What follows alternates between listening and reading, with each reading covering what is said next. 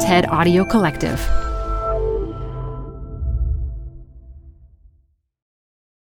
Hi, I'm Debbie Millman. Canva is great for designing visual content for work, no matter what industry or department you work in.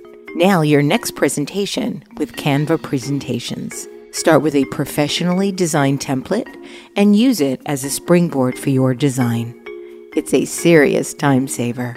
Time to present but can't be there in person? Enter Canva Talking Presentations.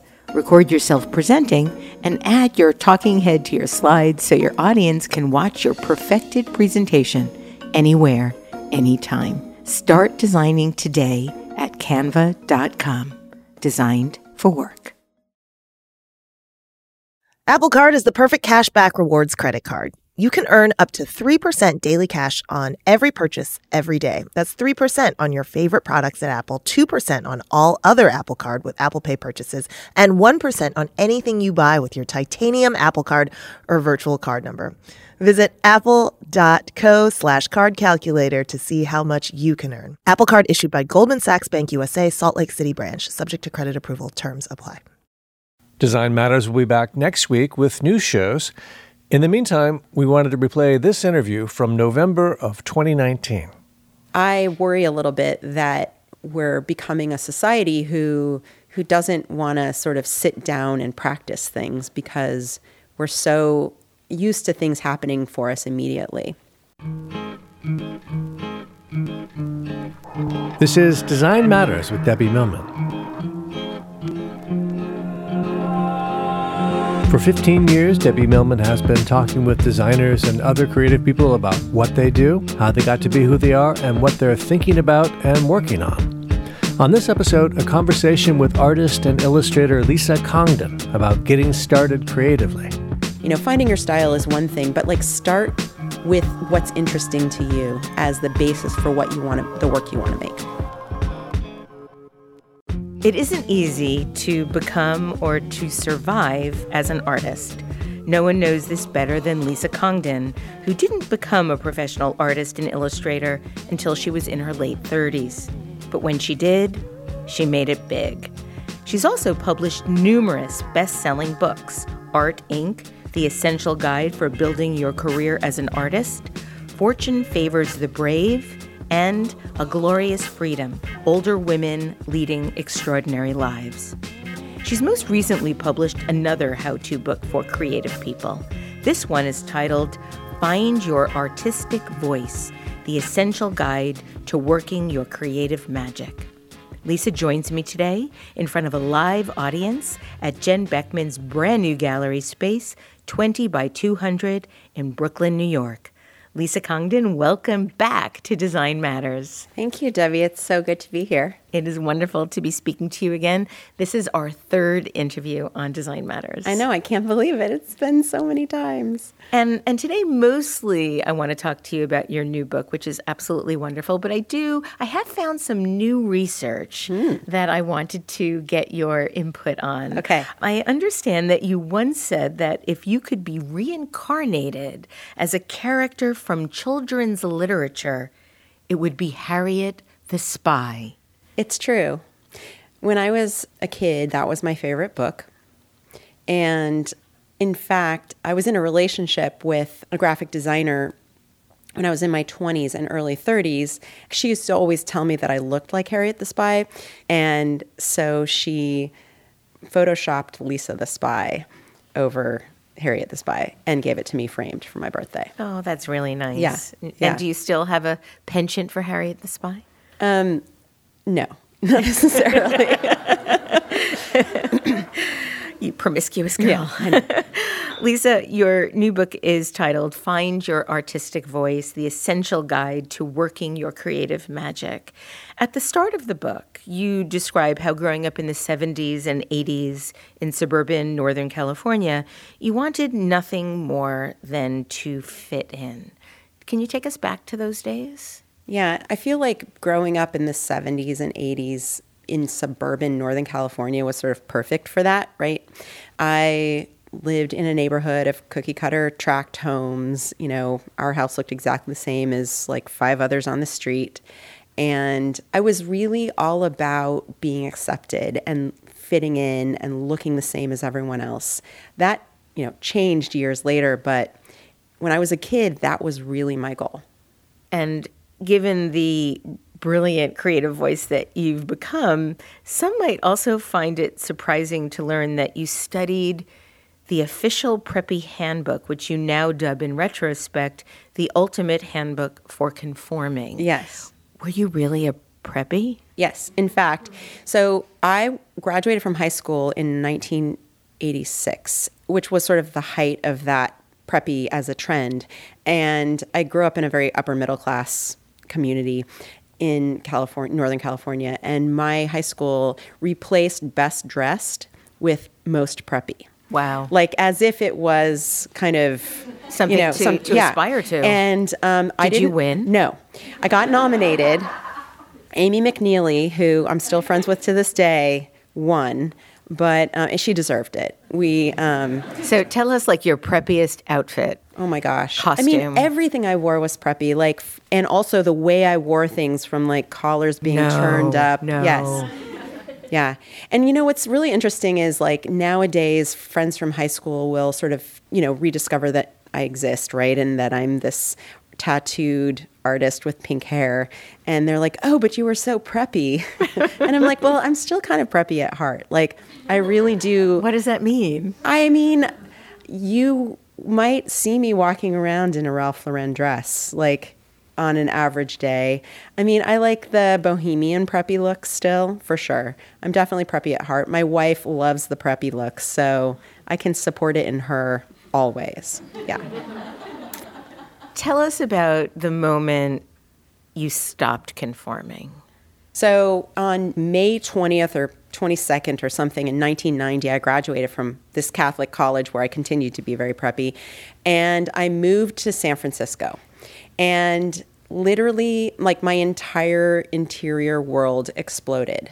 You know, I, I went from somebody who had lived in this very sheltered environment to moving to this place where I was exposed to, you know, a gender ident- a spectrum of gender identities and sexual orientations and books and film and fashion and San Francisco is maybe no New York City, but it's, you know, relatively so. For me, it was like walking into this place that opened me up in a way almost instantly to a different way. And I came out as a lesbian a few years later, and I think it was no accident that I chose it in retrospect and that so instantly I went from somebody who wanted to be like everyone else to somebody who's who began to see the importance or the comfort in being different. Um, I began to sort of view life differently immediately when I was about 22. You've said that art taught you about the power of nonconformity. How so? Well, in I think in mainstream culture, right, in in sort of the the world that I grew up in, or that that a lot of people occupy, at least in the United States, you know, idiosyncrasies or differences are seen as a flaw, and in our world, in the world of creative people, idiosyncrasies are actually your strength. And I think before I even identified as an artist, I began to see myself as a creative person or somebody who wanted to express herself creatively in my 20s and I began to see the sort of the power in that in in being different and I kind of ever so slowly allowed myself to shed all of the my skin basically and like become this person who was like you know by 27 i was like i'm going to get my first tattoo you know now i'm covered in them. But that was like a huge deal for me or dyeing my hair purple and dressing differently and getting into fashion and not just preppy fashion but like and those were sort of those were my first expressions before i started making visual art. And that was a really important part of my world. When i was 24 i got into a relationship with an artist she actually grew up here in new york city in greenwich village and um, Is this the same person who did the Harriet the Spy yes, montage? Yes. And she's a very important person in my sort of history because she introduced me to the world of art and design. And I remember walking into her apartment in San Francisco on our like second date or something. And there was like a Tibor Kalman book on the coffee table and um, a Guerrilla Girls poster on the wall. And these are things I had never been exposed to, but instantly was drawn to. And she was so wonderful about, you know, kind of inviting me into this world that she already occupied. And, and that was really the beginning. Those were the seeds that sort of got planted. Yeah. I know we've talked about this in past interviews. For anybody that might not have heard those interviews, and certainly for our audience here today, talk about the moment when you felt you could lean into your artistic voice that you could be an artist because you didn't become an artist. You as artistic as you might have been you didn't pursue being an artist until your late 30s so talk just for a moment or two if you can about what you were doing at the time and the conditions that led to your decision to really live your full self. I started making art in my early 30s and a few years later the internet was becoming a space for artists to share their work and there was you know blogs and flickr and i sort of joined all of those things with abandon. And periodically somebody would you know email me um, and say because this was before social media they would say can i buy that from you? Or my first opportunity was there was this woman who i'm still friends with today. Her name is kristen rask and she had this this shop in seattle and she said would you like to have a show here and I just remember I was I was at my job at the nonprofit where I worked, and I sat down at my desk, and I my heart was racing, and I thought, this is it. I am an artist. Like I just remember feeling this sense of euphoria, and that was really the beginning for me. That opportunity, and then eventually I sort of left my job and started to cull together projects, and and I really started to identify as this person who wanted to live a creative life. A lot of people are hesitant or downright afraid to call themselves artists. What are your thoughts on that? When do you feel that someone can or should or is allowed to call themselves an artist? You know, it's funny. I a lot of times at events and book signings, people will come up to me and say, "I love your work and I'm so glad you're here," and they'll buy a book. And a couple of my books are for artists. Um, some of them are not, but I often ask, "Oh, are you are you an artist? Or, or I'll say, what kind of work do you do? And oh, and they say, oh no no no, um, I'm just a, I'm a mom, but you know I make things on the side, or I have a full time job, and someday I'd like to be an artist. And it's interesting because we have all these preconceived notions about what it means to be an artist. That somehow it means you're a professional or you make money from it. But really, being an artist is just anyone who wakes up and intentionally makes things, right? Because that's basically how I started. And I had to own that in order to get to the place where I am today. In Find Your Artistic Voice, I think people might be relieved to hear that it's normal to not know what your artistic voice is at first. And you state this when we're in the process of finding our artistic voice, we are almost always constantly straddling the planes of belonging and independence, of being part of a movement and having our own unique form of expression, of emulating artists we admire and breaking away from them. When did you first realize this?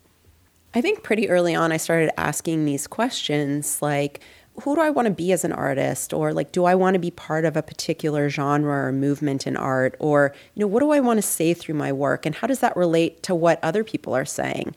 When I first started making work and posting it, I was also diving into the work of other artists and began to understand that there were movements and that there were genres of art and that there were things I was attracted to and that I was part of something bigger than myself.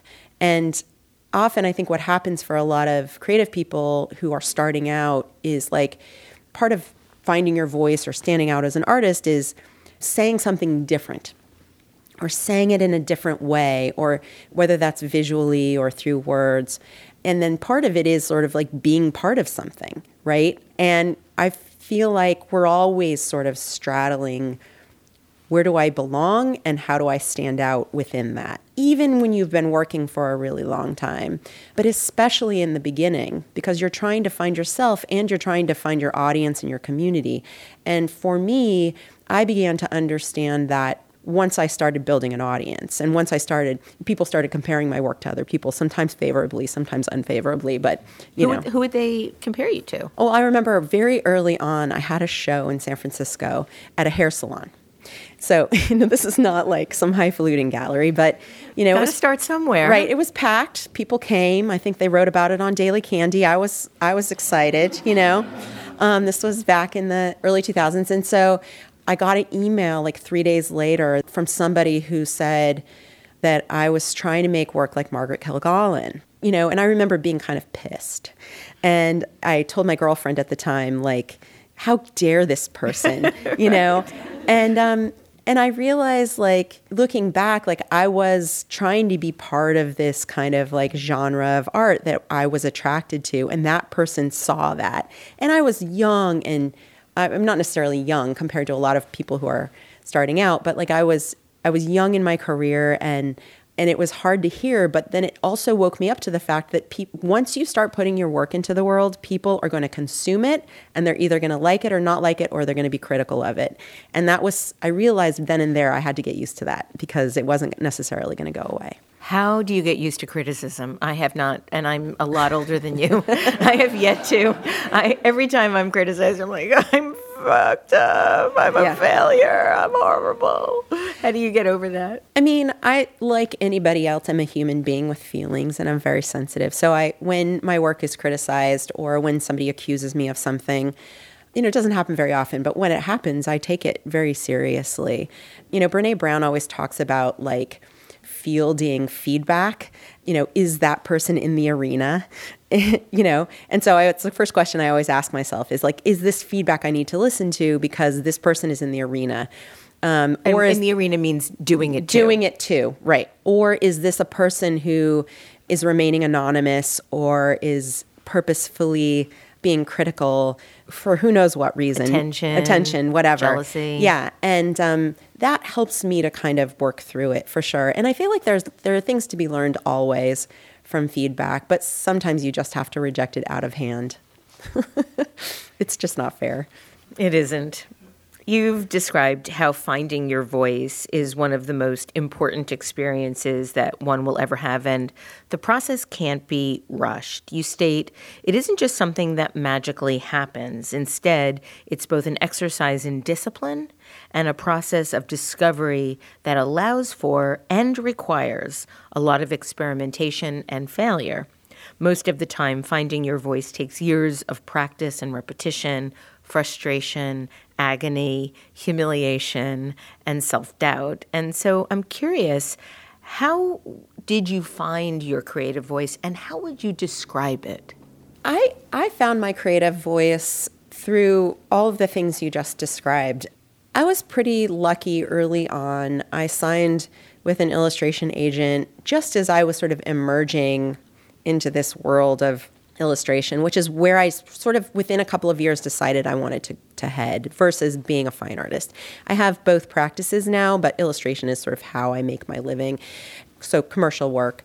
And um, I signed with an agent early on before I had very much training. And I stayed with her for six years because she really was kind of instrumental in helping me understand what I needed to develop more of to be a successful illustrator.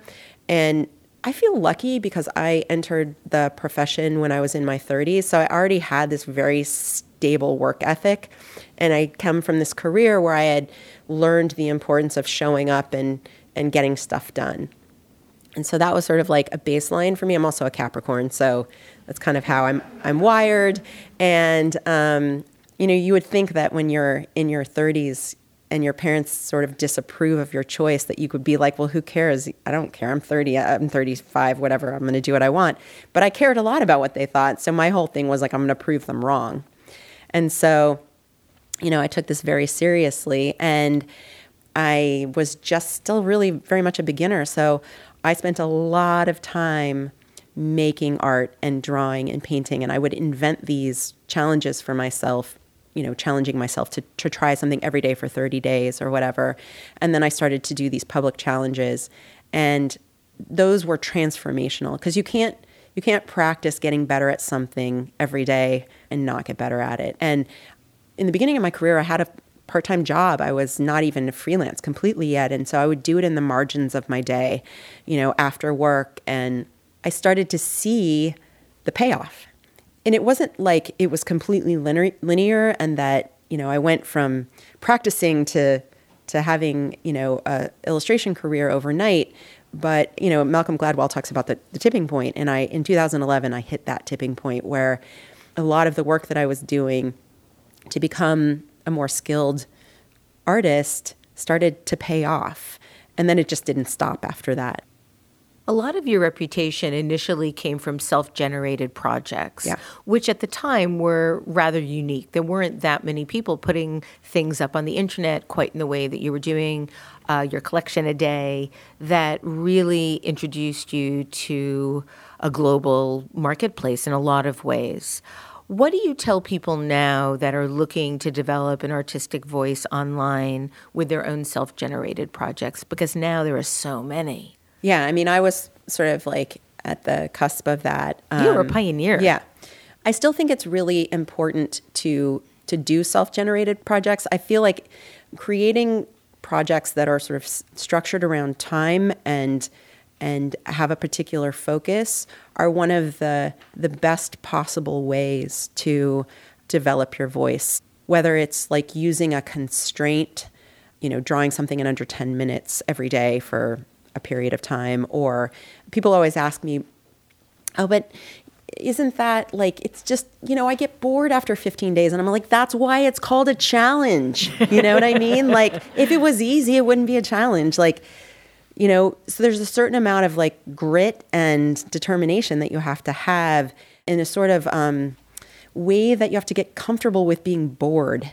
In the book, you make note of how finding one's voice is of critical importance, and yet artists rarely discuss it publicly. And, and I'm wondering why. Why is that? I don't really know. I mean, I didn't come into this world um, through academic channels or from being discovered by someone. I sort of did it, you know, on my own and, you know, then built relationships and did all the things one does to build a career. But I became very fascinated with my own journey in a way because I like got to this place where I became known for having a particular look and feel to my work, and um, I was starting to get a lot of opportunity as a result of that. And so many people were also simultaneously coming to me and asking me, like, how did that happen for you? It was one of these things I was like, I don't really know. And part of why I wrote the book was because I feel like voice is something that traditionally in the art world, in what I say capital A, capital W art world, it's it's almost like it's this thing that's reserved for certain other people, right? And that if we eventually find our voice and that voice sort of lends itself to some sustainable professional cycle, that we're lucky or that um, we're like one of the chosen few. It's actually not that mysterious. I mean, part of my goal is to demystify it because I figured it out, not completely on my own. You know, I had a lot of mentors and people that I worked with, but it's not magic. It's just work. If somebody was looking to find their artistic voice, aside from obviously read your book, what would be the first step that you would encourage them to take? I think the two most important factors in finding your voice are number one, this sense of discipline around deciding what you want to do and what you want to get better at and what it is you want to learn and what do you want to explore. Like figuring that out, making a decision because a lot of people will say, "Well, I'm, I want to do a million things. I want to I want to be good at a million things." Choose a couple and work at them Give me an example of oh. what that would be. like engaging in a daily project every day for so so so saying every day for 100 days I'm going to work on this thing and I'm going to hold myself accountable for it in some way. It might be on Instagram, it might be with the group of people that I meet with once a week to, you know, for my art group or whatever. You have to build some kind of accountability structure for yourself if you're not somebody who's self-motivated. And then you got to track your progress and see where that leads you. One of the greatest predictors of creative achievement is actually openness to experience. And so if you are somebody who is sort of a naysayer or negative or constantly telling yourself that things won't work, your potential for creative explosion is so much more limited. And so um, openness is incredibly important. And to me, that feels like these sort of other, you know, if there's a Venn diagram with voice in the middle, those are the two circles, like discipline and openness. The openness is the harder one. You know, maybe you need to go back to therapy. I don't know. But like, it's the harder one to sort of self monitor for sure. A friend of mine taught me that there are two people, two kinds of people in the world, really just two kinds generators and drains. Mm-hmm. And the generators are the people that are open to new ideas, open to what if, or let's try, or maybe we can. And, and they always add energy and enthusiasm. And then there are the drains, and that's no matter what, there's something wrong. It's too cold, it's too hot, this isn't right, I'm not good enough, they're not good enough, we're not good enough. And that if you hear those types of statements in your head, you're actually draining away your possibilities. You're draining away what you can make of yourself. And I, that's always stuck with me. I started a new practice recently. Um, so I have this amazing studio manager named Amy.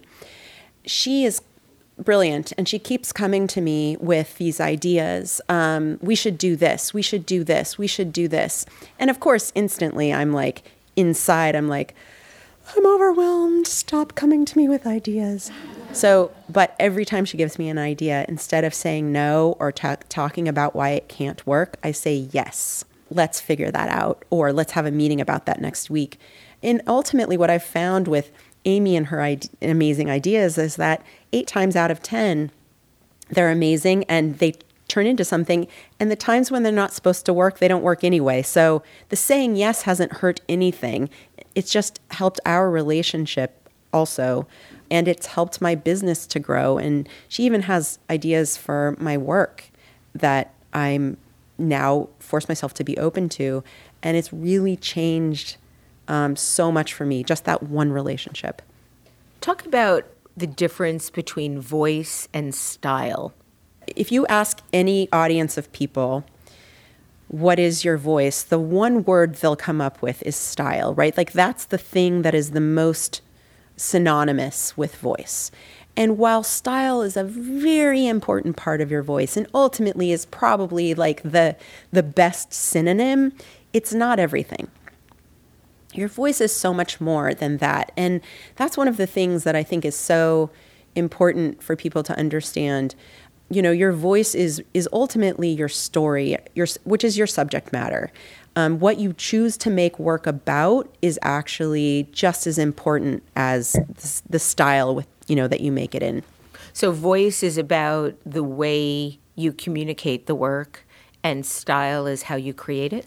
Yeah, your style is like the visual, you know, if you're a writer or a comedian or whatever, it's it's it's not necessarily visual, but it's like um, the way you'd be described. Yeah, the way you'd be described but your voice really also encompasses what you make work about like the the choices you make which are ultimately based on who you are as a person what you value what your life experiences is you know like the color of your skin your sexual orientation you know the privilege you've or lack of you've had in your life. Like all of those things matter and all of those things weigh into what the choices you make about the work you make. And sometimes the things, you know, ultimately your voice is like a reflection of your own personal truth, right? And some of that is really simple, banal things. Um, and some of those things are actually deep and complex. And most of the time, it's a combination of, of the two. One piece of advice in the book comes from Martha Rich. You do quite a lot of interviews in the yeah. book, which is a wonderful expansion of, of your ideas. And Martha says the minute you think about trying to have a style, stop. And I'm wondering if you can talk about why she feels that way and if you agree. You know, I think Martha is one of those artists who is, you know, she's really driven by more about like the message or sort of the weirdness of her work and the story. Like a lot of her work stems from reflecting back experiences that she's had, right? And she's like, you know, got really obsessed with snake charmers in like, you know, southern churches. And her style is very, um, it's not super refined, right? And so I think, you know, her her her messages, you know, and this is true for a lot of people. They say like stop trying to develop something that looks like something, right? Because a style is if you're if you want to develop a style, you're usually developing a style that looks like another artist. And I think Martha's really has always been really focused on doing her totally her own thing, and her work is quite unique. Can you tell us about Kate Bingaman Burt's creative family tree exercise? That's one of my favorite favorites in the book. Yeah, so she has her college students do this exercise. You know, she's trying to get them to think about all of the things that they might tell a story about. And again, this is encouraging students to think about subject matter more than style, um, which is, I think, another thing Martha would also encourage, you know, if she were a teacher, she would encourage um, her students to do as well. That this is really like what's interesting to you? What are you passionate about? Um, what do you wake up thinking about? And all of those things go on your creative family tree, right? Kate, she loves color and she, you know, she's really into vintage stuff. Like all the stuff that's interesting to you outside of your art practice really can be the subject matter for your art practice. And ultimately as her her, uh, as her, she, her dead project. That's right, her co- obsessive consumption project. And I think what she's trying to get her students to understand is this isn't about finding a style that's outside of you. You know, finding your style is one thing, but like start with what's interesting to you as the basis for what you want to, the work you want to make. Hi, I'm Debbie Millman. Canva is great for designing visual content for work no matter what industry or department you work in. Nail your next presentation with Canva Presentations. Start with a professionally designed template and use it as a springboard for your design. It's a serious time saver. Time to present but can't be there in person? Enter Canva Talking Presentations. Record yourself presenting and add your talking head to your slides so your audience can watch your perfected presentation anywhere, anytime. Start designing today at canva.com. Designed for work. You're growing a business and you can't afford to slow down. If anything, you could probably use a few more hours in the day. That's why the most successful growing businesses are working together in Slack.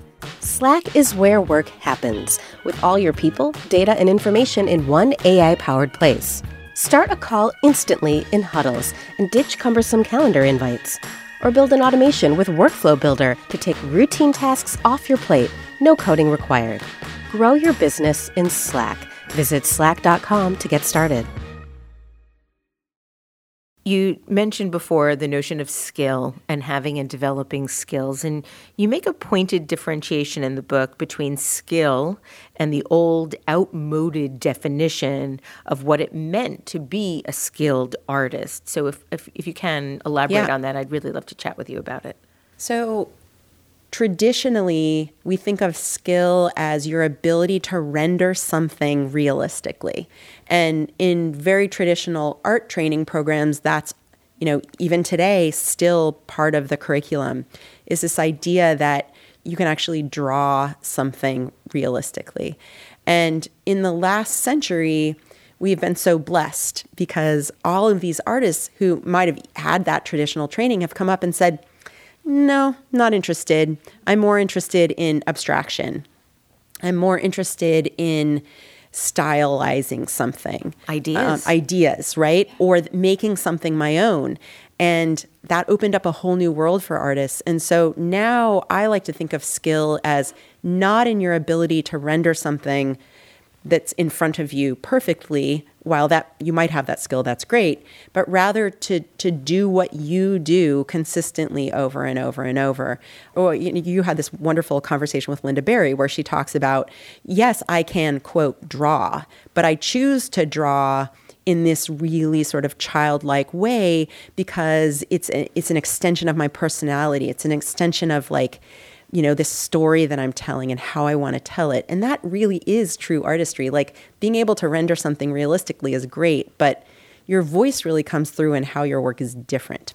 She has been accused of drawing the way she does because she doesn't know how to draw. And a lot of people don't know that, in fact, she can draw really, really well. Do you think that being able to do it does make you better when you don't do it? I don't care. I mean, I, when I when I see somebody's work, I'm like drawn to it because I'm drawn to it. I think as human beings, we are attracted to and moved by art, cartoons, uh, graphic design, you know, all of it because whatever visual imagery it is speaks to us. And sometimes the weirder it is or the less realistic it is, the more it speaks to us. I always like to teach my students when I teach, like, embrace the wonkiness. Like, the sleight of your hand or your you know the way you make things is what makes it yours right and that's actually what's appealing about it some ascribe to the adage that doing the same thing over and over and expecting different results is madness you see it differently as do I. And I've talked about this quite a lot in my work. You write that it's actually how you build skill. I think it's evidence of hope. so, talk about that notion of doing something over and over and expecting different, perhaps improved results, and, and why that's different from maybe a, a scientific experiment.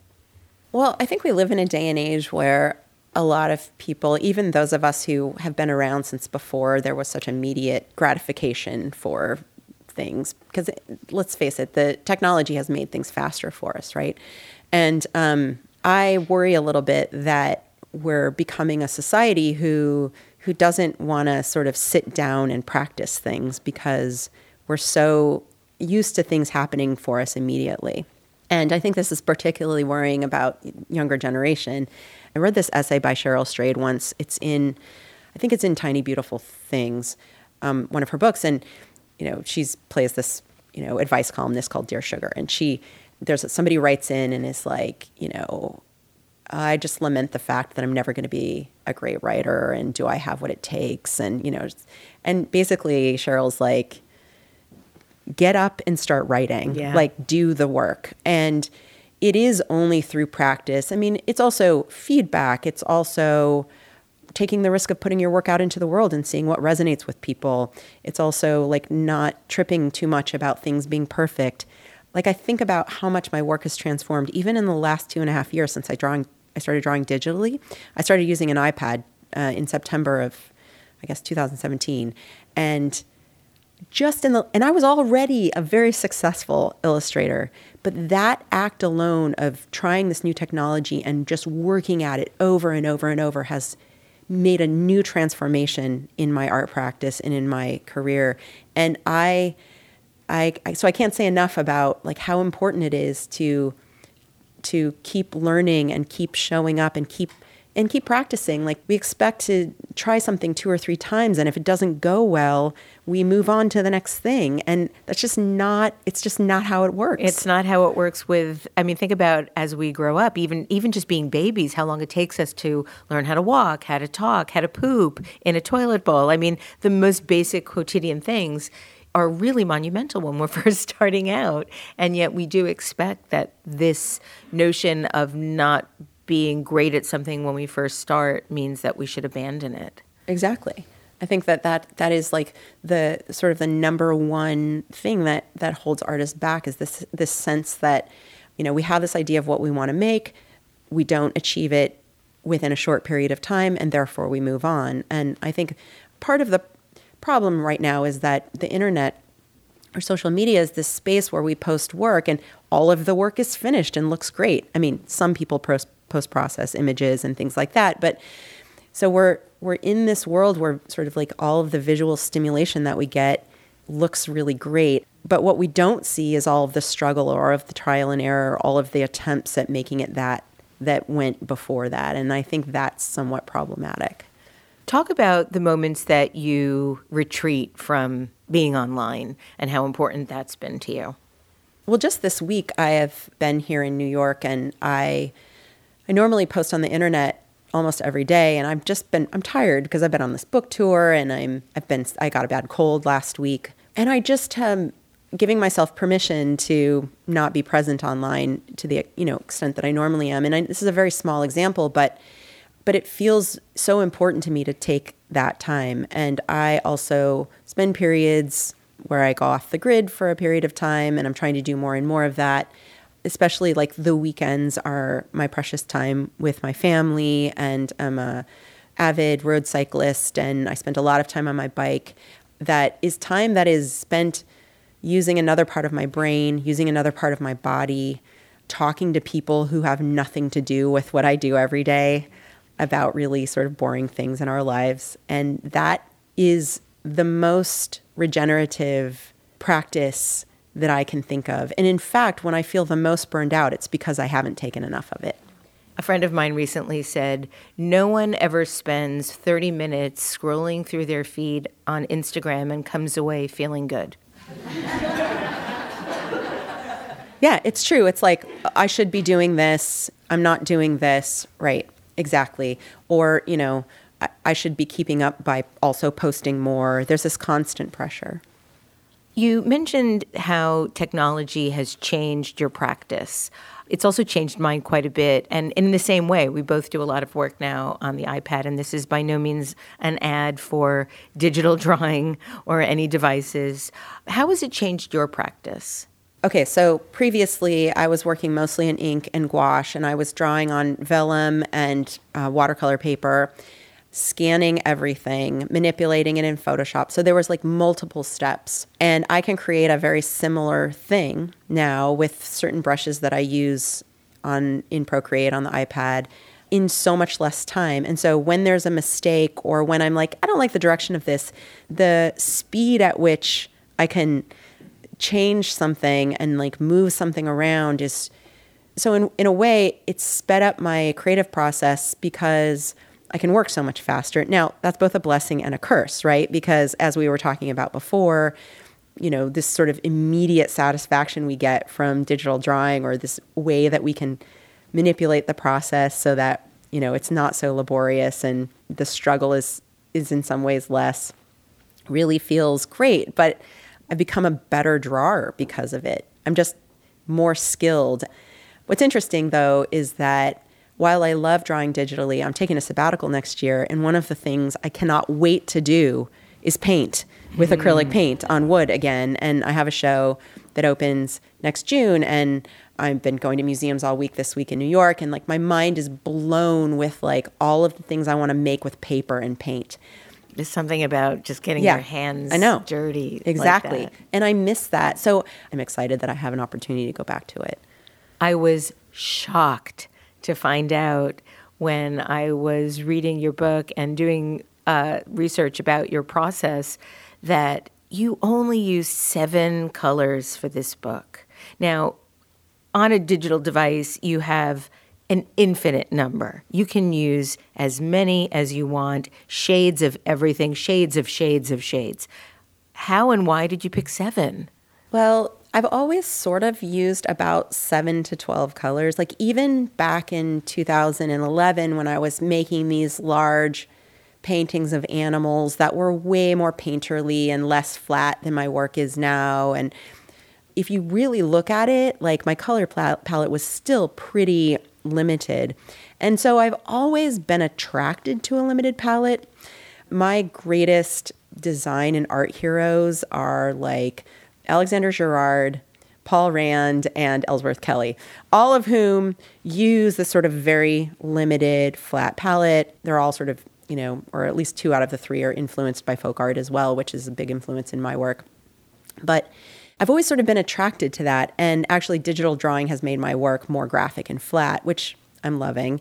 But um, I remember when I was talking to my editor at Chronicle about this book and my ideas for it, I said to Bridget, my editor, I really just want to use seven colors. I want to make this really like not too feminine and not, I want it to be like really solid and something that is going to feel attractive to a man or a woman or anybody in between. And like, and I chose this palette that was like all of the key core colors and I made everything work in that palette. And it doesn't have any it has pink in it but it doesn't really have any skin tones. There's no brown. So I had to you know when I was drawing people like they have blue faces. And but you know there's a way that that kind of frees you up right? So I have on my iPad I have all these palettes that are labeled for different projects. And some I have one that's called 2019 and um and it's interesting because every now and again, uh, like in the last last spring, I introduced some ochre brown tone to my work, and like people were freaking out on Instagram. You know, like, oh my god, I love this, but that's a new color palette for you. And I'm like, no, it's just a new color. I'd used it in my work before, but maybe subtly, and then I made it something prominent. And um, people get very thrown off and excited by that when it happens. Um, and, you know, I'm always sort of changing things up a little bit, but I always love working in a limited palette. Like it, I don't know, it's part of my voice. Like I, it's not something I feel like I have to do. It's something I feel like I want to do. And I, and I'm very, you know, every now and again I'll add something in, but I'm very like attached to my palette. You're evolving your voice. Yes. Lisa, my last question for you is about something you just mentioned, your sabbatical. Yeah. So tell us about that. When does it start? What are you going to be doing? And how did you arrive at the decision to do it? I have had the most incredible opportunities, like things that I could not have ever imagined in my career. And I have both been trying to corral them, but also say yes to as many as possible. And they've all been really amazing. But I realized this year, um, with all of the travel that's been involved in all of the client work, and this year I've been working on four books, um, including this one that just came out. I was finishing it at the beginning of the year. That I I realized if I'm going to do all of this, I have to sort of like bookend it with some spaciousness because often what you know how busyness translates is feeling like a little bit like you're in a sardine can. Deadlines make you feel that way. A busy travel schedule makes you feel that way.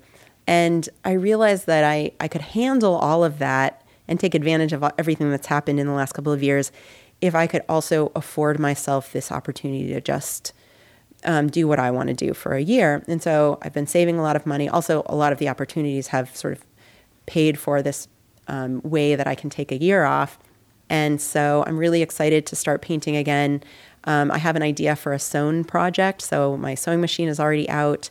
I got a, I bought a kiln last year. Your ceramics. Yeah, so can see what you're doing on Instagram. It's magnificent. Thank you. And so I'm just sort of like diving into more 3D stuff and thinking about all of that. And I'm just excited to see what happens next. Like, what am I going to do? What am I going to make? Um, I don't know. And I'm really excited to see where that goes. And so, yeah, it's going to be a lot of like studio time and exploration and experimentation. And, and so, yeah, we'll see. I cannot wait to see what you come up with, you. Lisa. Thank you so much for sharing so much about your wonderful new book and what you're doing in your glorious life. And thank you so much for joining me today at this wonderful new space, Jen Bekman's new gallery space, 20 by 200 in Brooklyn, New York. Lisa's book is titled Find Your Artistic Voice The Essential Guide to Working Your Creative Magic, and you can find it wherever fine books are found. You can learn more about Lisa Congdon at lisacongdon.com. This is the 15th year I've been doing Design Matters, and I'd like to thank you for listening. And remember, we can talk about making a difference, we can make a difference, or we can do both. I'm Debbie Millman, and I look forward to talking with you again soon. Design Matters is produced by Curtis Fox Productions. The show is recorded at the School of Visual Arts Masters in Branding program in New York City, the first and longest running branding program in the world. The editor in chief of Design Matters Media is Zachary Petit, and the art director is Emily Weiland.